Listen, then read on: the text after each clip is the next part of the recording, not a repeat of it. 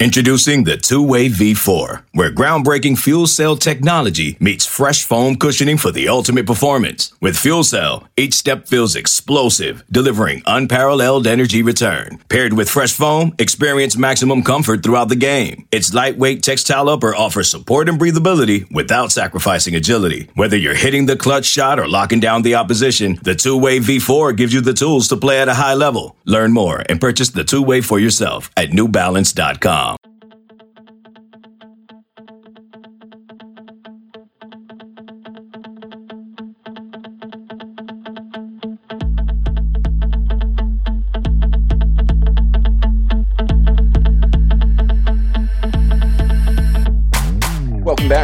24 7 podcast. I'm Thomas Goldkamp here with Blake Alderman. We're your staff writers for swamp247.com. Blake, I guess, you know, there's not a ton of recruiting news. I know we'll get to a little bit in the second half, um, but we were trying to kind of figure out what to what to talk about on the show today. And I guess kind of the news of the day is the Florida basketball team still.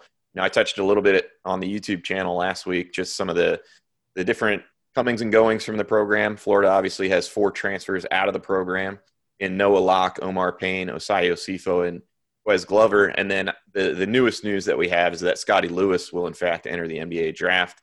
He's actually signing with an agent, so it's not one of those deals where he's going to be able to return. So, all in all, you're looking at six transfers from the Florida basketball team on the way out. Sorry, not six transfers, but six departures.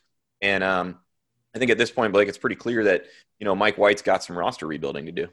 Absolutely, and I think you're seeing that through the NCAA transfer portal uh, with the two additions that, that they've added in Brandon McKissic and CJ Felder.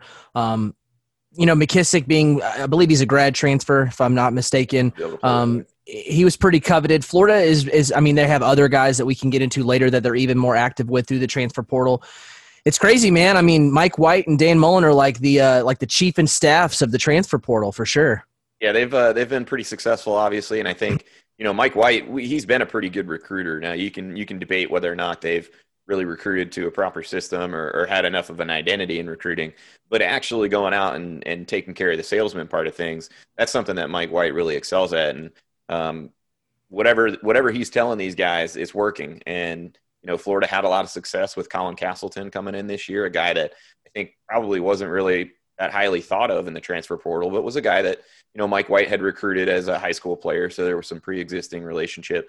But you talk about these two new guys. I mean, Brandon McKissic's a guy that 17.2 points per game, kind of an elite scorer, can kind of do it all, uh, shoots the lights out from beyond the arc. So definitely a big addition. I think the question for me, you know, and I've talked about this a bit, how are they going to piece it all together? You know, because when you're talking about building a roster, Florida has at least probably three openings, I think, depending on, you know, Colin Castleton has his name in the draft, but, you know, probably comes back. Florida's really going to be relying almost on, you know, not just one or two transfers like a Castleton or a KJ Blackshear. At this point, you're talking about Florida's probably going to have a starting lineup that's made up of at least three transfers when you look at what's coming back. So I think, you know, when you when you go and land these high profile guys, these guys that are maybe coming from slightly smaller programs like UMKC uh, for McKissic – how, how do they go from being kind of the big fish in that pond to now all of a sudden you're just one piece in a roster that's really going to be made up of probably we would think a couple of these more elite types. You know, CJ Felder's a guy that had 9.7 points per game, 5.9 rebounds per game.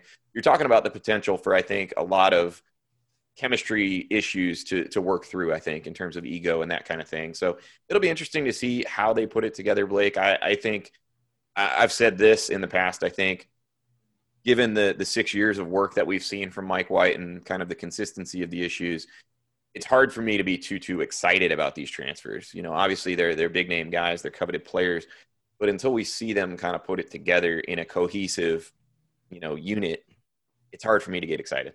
You know, and I think that's just the lay of the land with the basketball team in general. You know, even if there wasn't those six departures for the team, I still think that there just wouldn't be a ton of excitement around the program.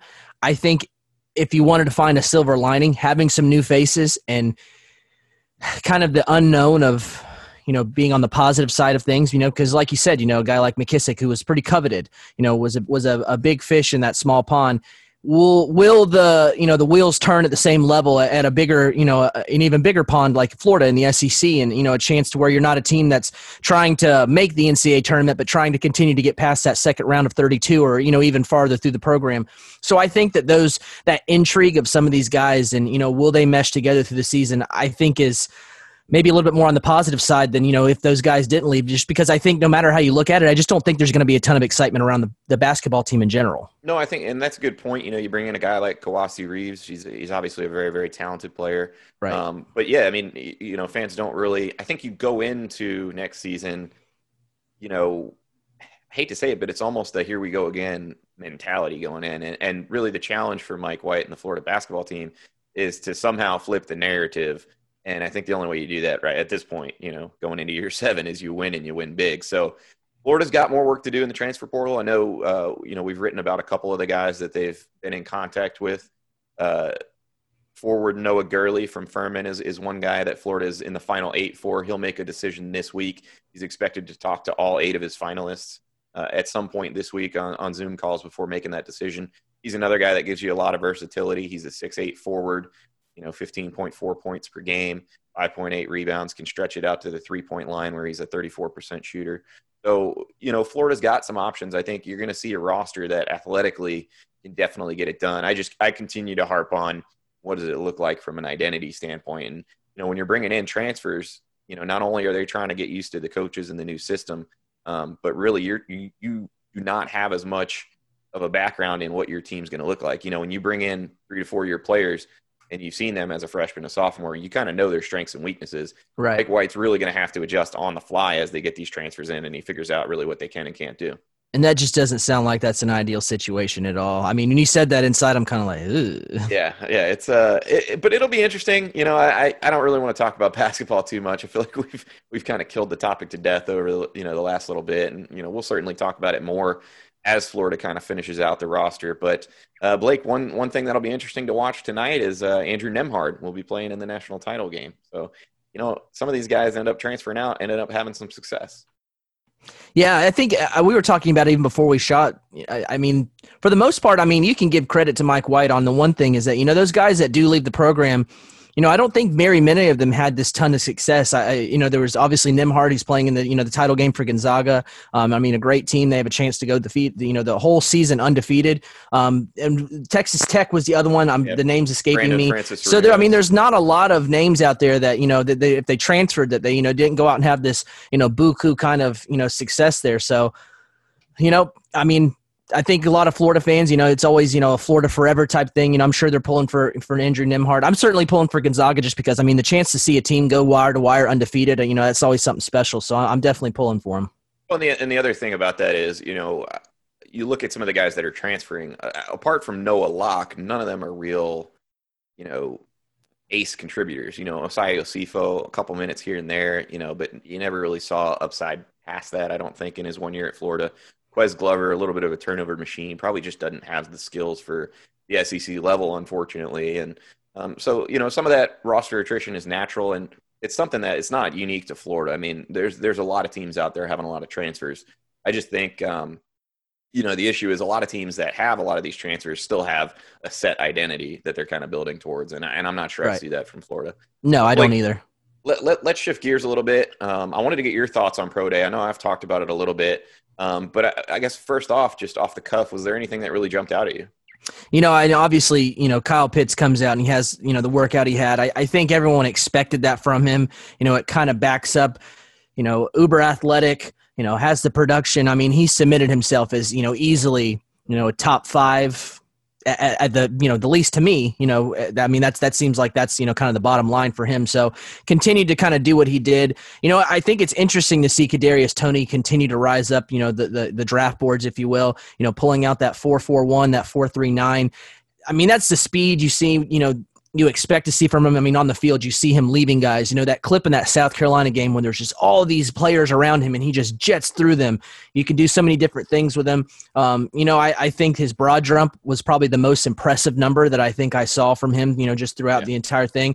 But a guy like Trevon Grimes, I mean, six foot four, 220 pounds, and pulling out, you know, a 4.51 and a 4.49, that's a big body receiver that can move. You know, I mean, when you look at those – types of receivers in the NFL. You know, it's obviously it's turning into more of a passing league, continues to turn more and more into a passing league with just how you scheme around guys and how athletic guys are now in the game.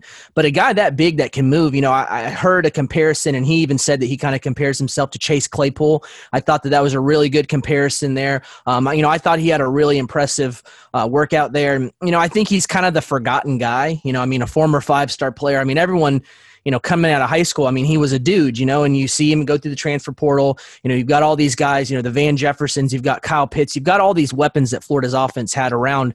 And, you know, and he's kind of the forgotten guy. You know, obviously he was productive enough. You know, I'm not saying that, you know, he was completely forgotten. But when you see those numbers there, those really jumped out to me a guy that big that can move like that. Um, you know, and obviously, you know, seeing Tedarrell Slaton, um, you know, pulling out a 40 time that was, you know, pretty close to, you know, to Kyle Trask. Yeah. I think a big guy like that at 330 pounds was impressive to see him move like that. Because, I mean, this was a guy that coming out of high school, some people were looking at him as an offensive guard, you know what I mean? And those guys aren't really known for being blazers. So, you know, that basketball background that he had too coming out of high school, I thought was impressive. Um, Marco Wilson with that vertical jump, I mean, he, I mean, he was jumping out the gym in there. So, I mean, that was impressive too. I mean, he was just really athletic guy, and I think that he did struggle, you know, quite a bit. He had that up and down career, but whenever you see those numbers like that, I think that's going to perk up the, you know, you know, some of those NFL scouts. I mean, they look up and they're like, "Wait, what did he do?" So, absolutely. you know, that was some, impressive as well. Sure, absolutely. And I'm glad. so, you, you know, those Grimes. were the really ones that jumped out to me. I'm glad that you mentioned Grimes because uh, in the, the video I did talking about you know pro day and kind of my thoughts on it, I somehow completely forgot Trey Grimes. Uh, you know, I think he's a guy that's really going to impress in an interview setting too. You know, very very personable guy. Um, I think you know like you said, I think when you talk about that kind of frame and really pretty good speed, you know, I mean, right. Who knows how quote unquote official those times are, but you know, uh, relative. I mean, if they're close, guys, I mean, even if they're close, that's still impressive. It's really impressive. So, and, and, you know, he's a guy that I think, to me, is kind of just scratching the surface of his potential. You know, I, I think, like you said, you know, Florida had a lot of other weapons. And so, in terms of actual game reps, you know, we didn't see a ton of what Trevon Grimes could do other than last year. And, you know, last year his numbers were really, really good. He was right up there in terms of, you know, touchdown catches with both. Kyle I think he was fifth in the SEC, yeah, I, I mean, think, so without looking. Very, very productive player. And um, I don't know, I guess, uh, Blake, you, was there anything that stood out to you in a negative way? Um, you know, in a negative way, uh, I'm trying to think. I mean, pro day is pretty cut and paste. Yeah. You know, I mean, kind of looking at Kyle Trask there, you know, I, I, he seems to be falling down some of these draft boards, and I think whenever you look at a guy like that, that you know he's really accurate with the football. You know, you see some of the other guys in there. You know, it's it, I, I, just don't know what he could do. You know, I guess if just kind of the lack of, you know, even I, I saw a story that you wrote on Swamp 24 7 about how his teammates are stunned of, you know, the lack of draft buzz that he's getting in general. So I think, yeah, I mean, in a negative way, I don't know that he did anything to really continue to rise himself up those draft boards. You know, I don't think he had a bad, you know, I don't think he had a bad workout. You know, I right. think that it was just kind of what you would expect. It was what you would expect, you know, and I think whenever you see guys like Justin Fields, um, you know, the quarterback from BYU, Zach Wilson, um, you know, when you see those kind of workouts and what those guys are doing, I mean, those are some wow workouts. So I don't think that he quite put that up there, but you know, I, I think I read a story too that uh, you know the Saints were looking at Kyle Trask as you know kind of that, that replacement. Oh, I bet you would, yeah, as a Saints fan. I, would not like that as a Bucs fan. That would crush my soul. Um, but you know, I, I, think whenever you see that fit, I think that that would be a really good one for Kyle Trask because I think he a lot of good things. I mean, he'd have a weapon, you know, plenty of weapons around him too. Um, but you know, I, I think just I don't think that he did enough to continue to rise up any of these draft boards. You know, I, I, think he's a great player. I think when you look at what he did there, I think he does a ton of things great. But I just don't know that he really had that wow workout that's going to mm-hmm. just you know get him the buzz that he's just not getting.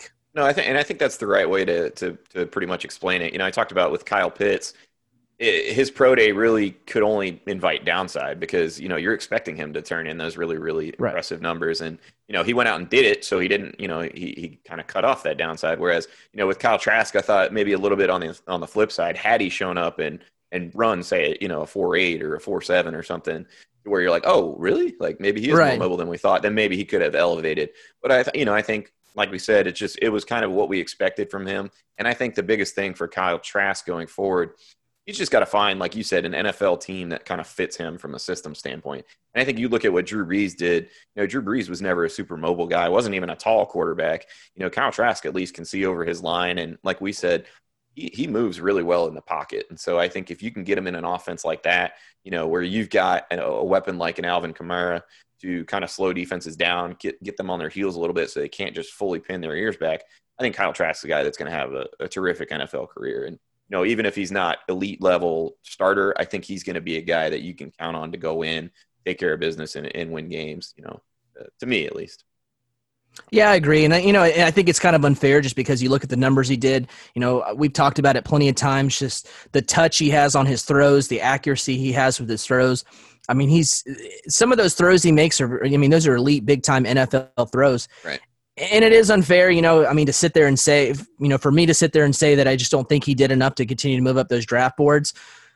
But I mean, he just, I, guess it just wasn't one of those wow type of workouts. I mean, well, it was, it, just, I mean, it was the definition of Kyle Trask. He comes in yeah. and he does what you expect him to do. You know, he doesn't make a big scene. He doesn't, you know, I mean, it's just, it's, it's the definition of Kyle Trask. And I, and again, I think he's going to be a great player in the NFL. I don't know if that's going to be the starting letter. Too. Right. And, and, you know, I, I don't know, you know, I, I guess if that was the negative side, you know, just, there just wasn't really a lot of negatives that came out of at a pro day. So I guess I'm being a little nitpicky, but if I had to think of one, that would be it. Okay. Well, Blake, let's take a quick break and we'll come back. I want to, I know there's not a whole lot going on right now in terms of recruiting, but I want to kind of set the stage for the next few months. Florida made an additional hire in its recruiting department. I want to get you to talk about that. But let's take a quick break and we'll be back right on the other side.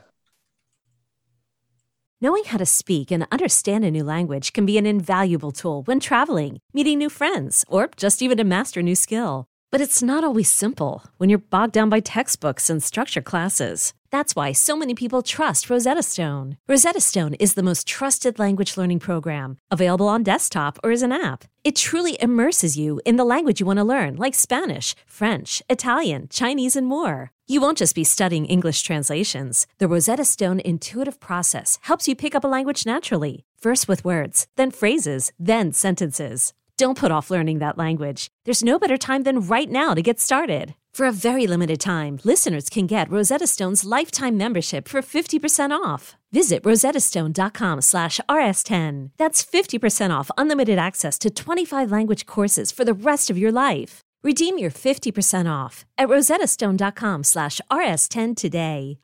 Hey, I'm Brett Podolsky co founder of The Farmer's Dog. We make fresh food for dogs. We started the company when we saw what a huge difference it made in my own dog, Jada, when she stopped eating ultra processed kibble and started eating fresh, whole food. The Farmer's Dog food isn't fancy, it's just real food delivered to your door in pre portioned packs. It's better for them and easier for you. Get 50% off your first box at thefarmersdog.com slash podcast. That's thefarmersdog.com slash podcast. Welcome back to the Swamp 24 7 podcast. I'm Thomas Goldkamp here with Blake Alderman. Blake, I wanted to get into recruiting a little bit just because that's kind of the lifeblood of swamp247.com. That's what all of our hardcore subscribers and fans want to hear about. And we haven't talked about it a whole lot lately, obviously, because not much has gone on with, you know, a year long dead period. But that does look like it's going to end uh, coming up in June. I know Florida's already scheduling some official visits. We'll get to some of their strategy in terms of all that. But first, I wanted to talk about the new hire that Florida made. Uh, they hired Corey Bell, I believe, as a assistant director of player personnel. Correct. And he's a guy that was at Florida for a year in 2017. I guess Blake, uh, some Florida fans may be familiar with him, but many may not. What uh, what does he kind of bring to the table, and, and what is that role going to ask of him? You know, he's he's got a lot of experience coaching around the state of Florida. At, you know, at the high school level. It's funny story. You know, he was actually committed to Florida coming out of high school himself. Um, they were going on probation that year or, or facing probation at the time, um, and he you know changed his mind and decided to go to South Carolina. So you know, it's kind of full circle. He was a cornerbacks coach previously at Florida um, under Jim McElwain. Um, you know, whenever that staff was you know pushed apart. Um, he ended up at, at excuse me at UCF uh, with Randy Shannon. Um, so Corey is the kind of guy that he has a lot of ties to the South Florida area. You know, he, he was a big part in that, that defensive back class.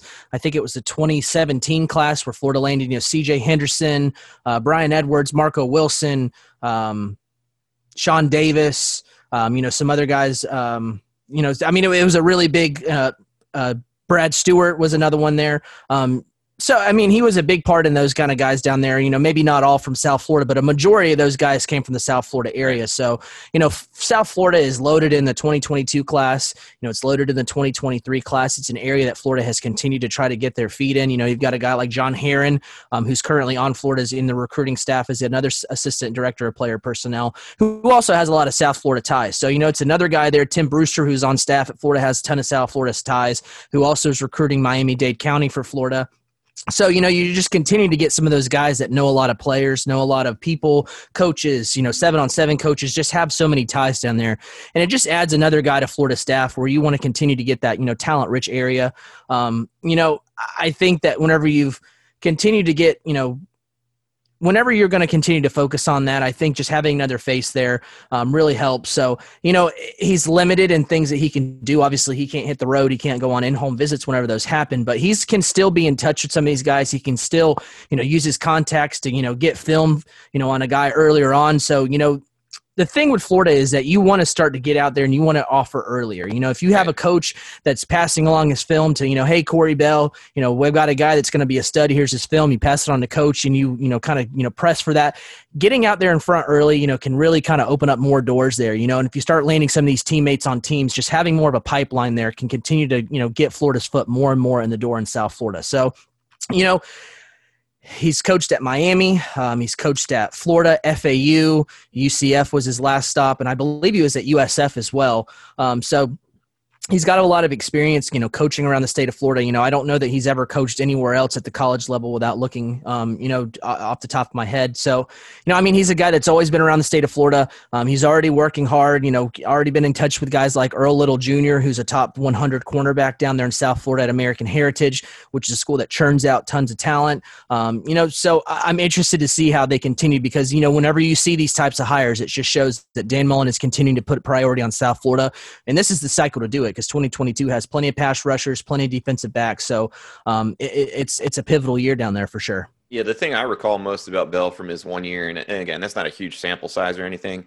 but I, I, remember thinking he was very good at developing relationships with prospects. You know, it was kind of that guy that you know, uh, no matter what, it seemed like every recruit was kind of mentioning him when you asked about you know what coaches they're talking to. sure. I mean, there was guys that were committed to Florida. Tyrique Stevenson, um, you know, obviously ended up at Georgia. Frank Ladson, who was a big time wide receiver who was committed to Florida, ended up at Clemson. So, you know, those were some guys that he was really pivotal in landing, along with John Herron, who was on the staff there too. So, you know, if he can get those kind of guys early on and commit to Florida and continue that, you know, because obviously when he left and was gone, those guys decommitted and went right. their own, you know, separate ways. So those are the kind of guys that you want to get on the board early, and I think that that's what Bell can help with. Yeah, I think I think I think it's a good addition for Florida. I think again, like you said, you continue to add those pieces. It really helps, and you know, Florida needs an uptick in recruiting. They need to be able to keep a couple more of those top players from the state in the state of Florida at UF. Uh, you know, and that's that's not a Florida specific issue. That's something that Florida State and Miami have also struggled with in recent years. You know, and and in this era of college football, where you have the Alabama and the Clemson and Ohio State superpowers, you know, even George is doing it too to some extent. You know, they're able to come in and raid. I think, like you said, it, it really comes down to the relationships and the you know building those relationships early on so that you have a constant presence. We were talking a little bit uh, earlier today with one of our old colleagues, Luke Stampini, and he said he thinks you know that's kind of the perfect role for Corey Bell. You know, to be in that recruiting office and be developing those relationships. You know, kind of just keeping in contact with guys. I think sometimes that's an area where Florida staff has maybe come up a little short that they're not quite as much in the ear of these prospects all the time like some of these other programs are. And I think when you add guys that are really passionate about recruiting, that love the state of Florida, that you know like to, you know, kind of express their roots in South Florida, I think you have guys, you know, like Corey Bell that can kind of keep those connections a little bit stronger. Absolutely, and that's just like he's like I said, you know, 2022 class is a big time area for South Florida. 2023 is just as loaded. So I mean, you want to continue to get in on you know those underclassmen guys, and I think that Bell can be a help there. All right, Blake, let's talk a little bit about what the recruiting calendar is going to look like going forward. I know there's not anything really immediate that's happening right now, but Florida is obviously planning on, you know, once things open up, whenever, you know, assuming that doesn't get pushed back again. What is what is kind of the outlook for Florida in terms of how that's all going to play out with camps and official visits and all that?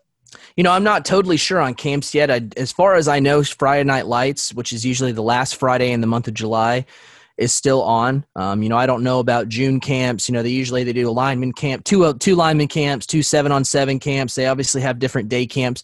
I'm not quite sure what those are going to be yet. I haven't heard any information on that if they will or won't have them. I'm a little skeptic myself whenever you just see that those, you know, how those official visits are laying out there, and that's kind of hard to control what goes on in those types of settings. So you know official visits um, it's being reported that you know that the end of may um, which is has when the dead period was set to expire anyways is is you know the month of june will be open for you know which they'll call a quiet period which you know dead period means no contact whatsoever whether it's you know going to stop by a prospect's high school whether that's coming to their school you know et cetera i mean no no contact a quiet period means that you can't go you know in a spring contact period you know you could go by a school and you could you know watch spring practice or you know you can't have a lot of conversations you know you can kind of wave hey and that's about it Yeah. um but a quiet period prospects can come to you whether that's an unofficial visit official visit um, which will be good because i mean it's been a, a little over a year now since prospects could get on campus there. So florida's coming out the gate hot you know the, they're if that sticks with that dead period ending june 4th weekend is already setting out to be a big big visit weekend for florida. Um, we're still a little bit of a ways out. So far i have 16 guys on that official visit list which is you know an impressive uh, visit list we're still a little bit of a ways out. You know, I think some of those visits could be counted as tentative, um, just because there's still time to move things around. Whether that's you know a guy coming back later on in the season um, to catch a game. You know, I think some of those guys. You know, one guy, five star Jacoby Matthews, who's a safety down there and uh, out there in Louisiana, he's pretty, been pretty set on deciding in December. So I think that you know him wanting to decide later. I don't know that it's a smart move to use that official visit in June. So I think that I think that that's one that I wouldn't be surprised if it's moved back till later on. But as of right now, that's what he's saying. Um, so Florida's going to have a big weekend there. So I, I think that it's it's going to be good because recruiting is very much a perception thing. You Right. want to have big hype, and I think having all these guys together is a chance for all of them to bond. Florida's uh, quarterback commit uh, Nick Evers, you know, who's always kind of your bell cow of your class. You want those guys in the ear. You want them to get on board early so they can start recruiting guys. So he'll be there on campus to help along with the coaches, you know, and recruiting staffers and all those there. So having a big weekend like that, I think, is going to continue to bring a lot of hype. You know, you want to have hype in those weekends. You want to have guys roll out the red carpet, which I think it's there's some trick to it because you have so many guys on campus. Can you have a staff that can, you know, cater to all these guys? And I think that Florida has enough between their coaching staff, their recruiting staff, you know, all these other this that's that I think they have enough to where they can, can you know, make all these guys feel wanted. You know, it, it's been so long since kids have been on visits that I think being on a visit in general is going to have these kids on cloud nine. You have all these player hosts that can be there, kind of showing them around. And a lot of these guys have done virtual visits. Now you get to come back and you get to see things in person. So I think there's going to be a lot of excitement there. I think it's smart because a lot of these guys that are expected in that weekend, you know, even other weekends, you know, whether it's the June 11th weekend, June 18th, June 25th, I mean, they're going to have some guys on campus. Maybe not as much as the June 4th weekend, but you're going to have all these guys around each other too. You're going to have them there hanging out, other visitors hanging out with other visitors. And I think that that kind of camaraderie is what can you know help mesh some of these guys together. And a lot of these guys are going to want to make their decisions whether it's you know july august before their senior season. So i think it's smart for florida to use those visits in the summer.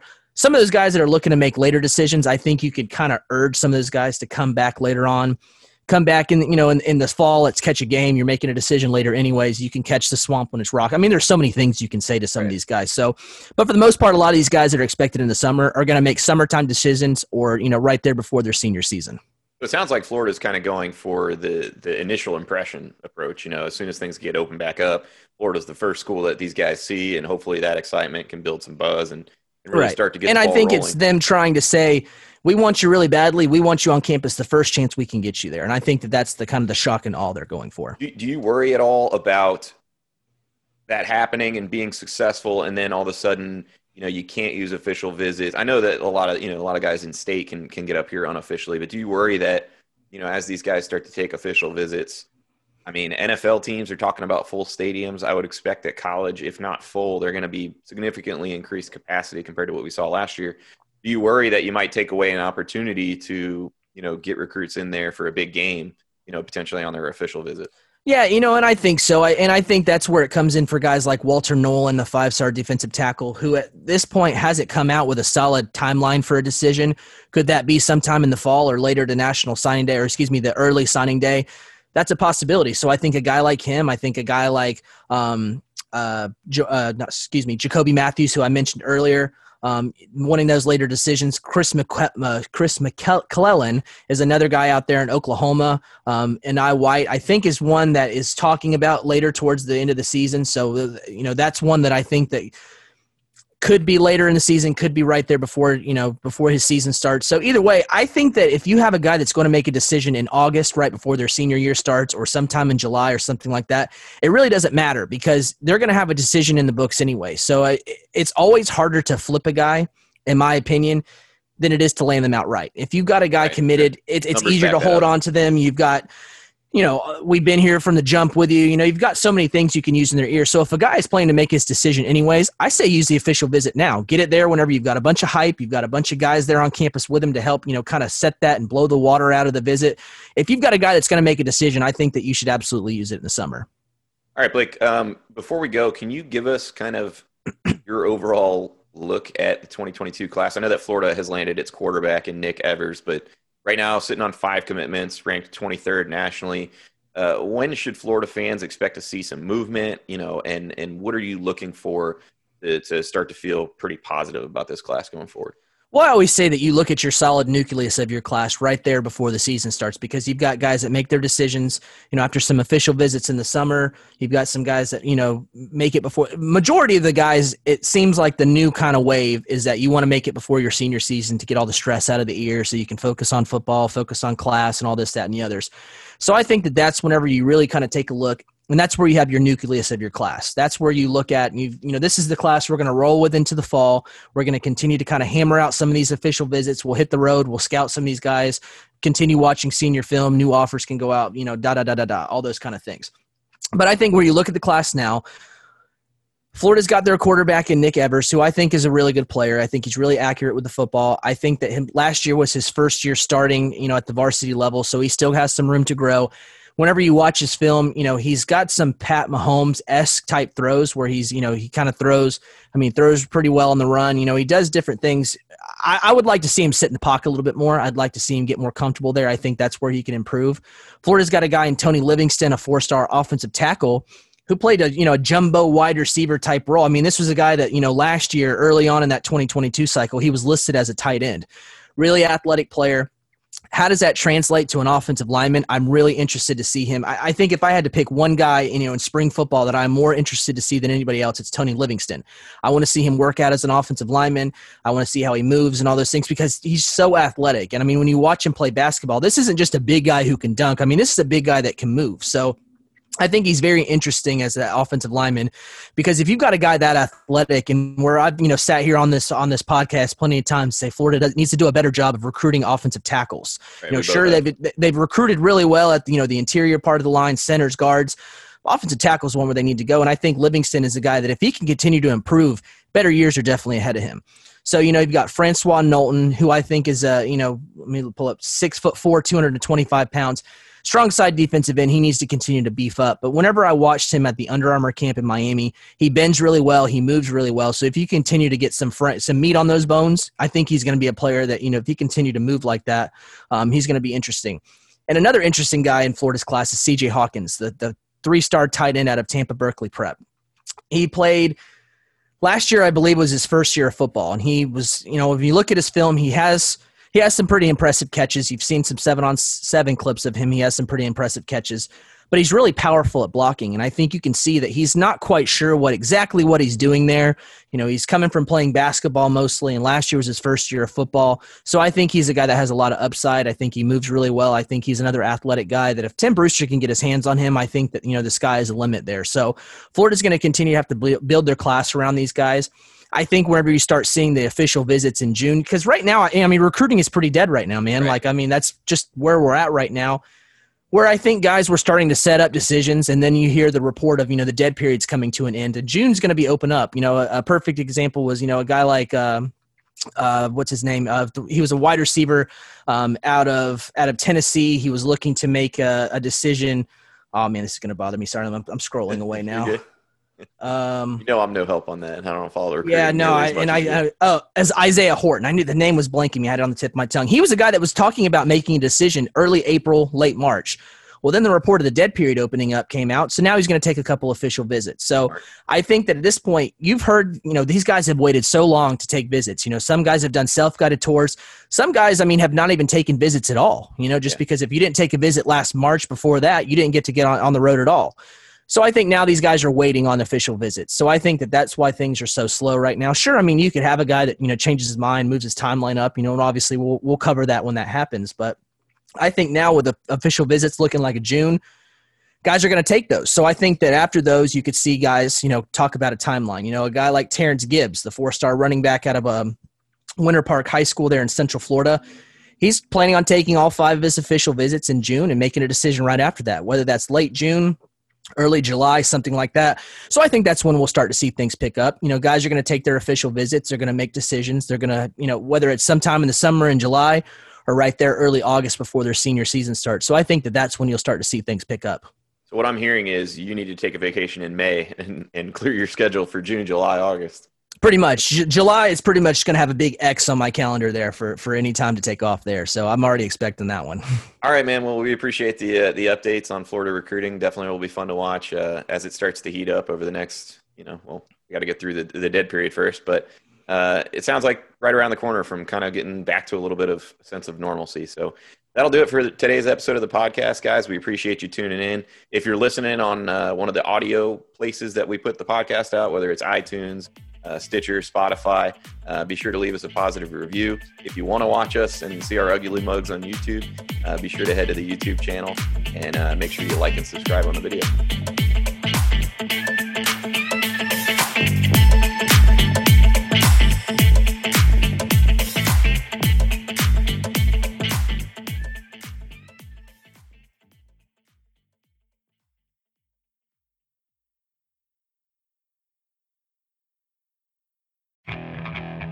Okay, picture this. It's Friday afternoon when a thought hits you. I can waste another weekend doing the same old whatever, or I can conquer it. I can hop into my all new Hyundai Santa Fe and hit the road. Any road. The steeper, the better. Because my all new Santa Fe is available with HTRAC, all wheel drive, so I can hit the trail without a worry in the world. Heck, with three rows and best in class rear cargo space, I can pack the whole family in with all our gear. We've got available dual wireless charging for our phones, so we'll never lose touch with civilization, and we won't lose touch with the primordial power of Mother Earth. So, which is it? Waste the weekend or do something a little more epic? And conquer it in the all new Hyundai Santa Fe. Visit HyundaiUSA.com or call 562 for more details. Hyundai, there's joy in every journey.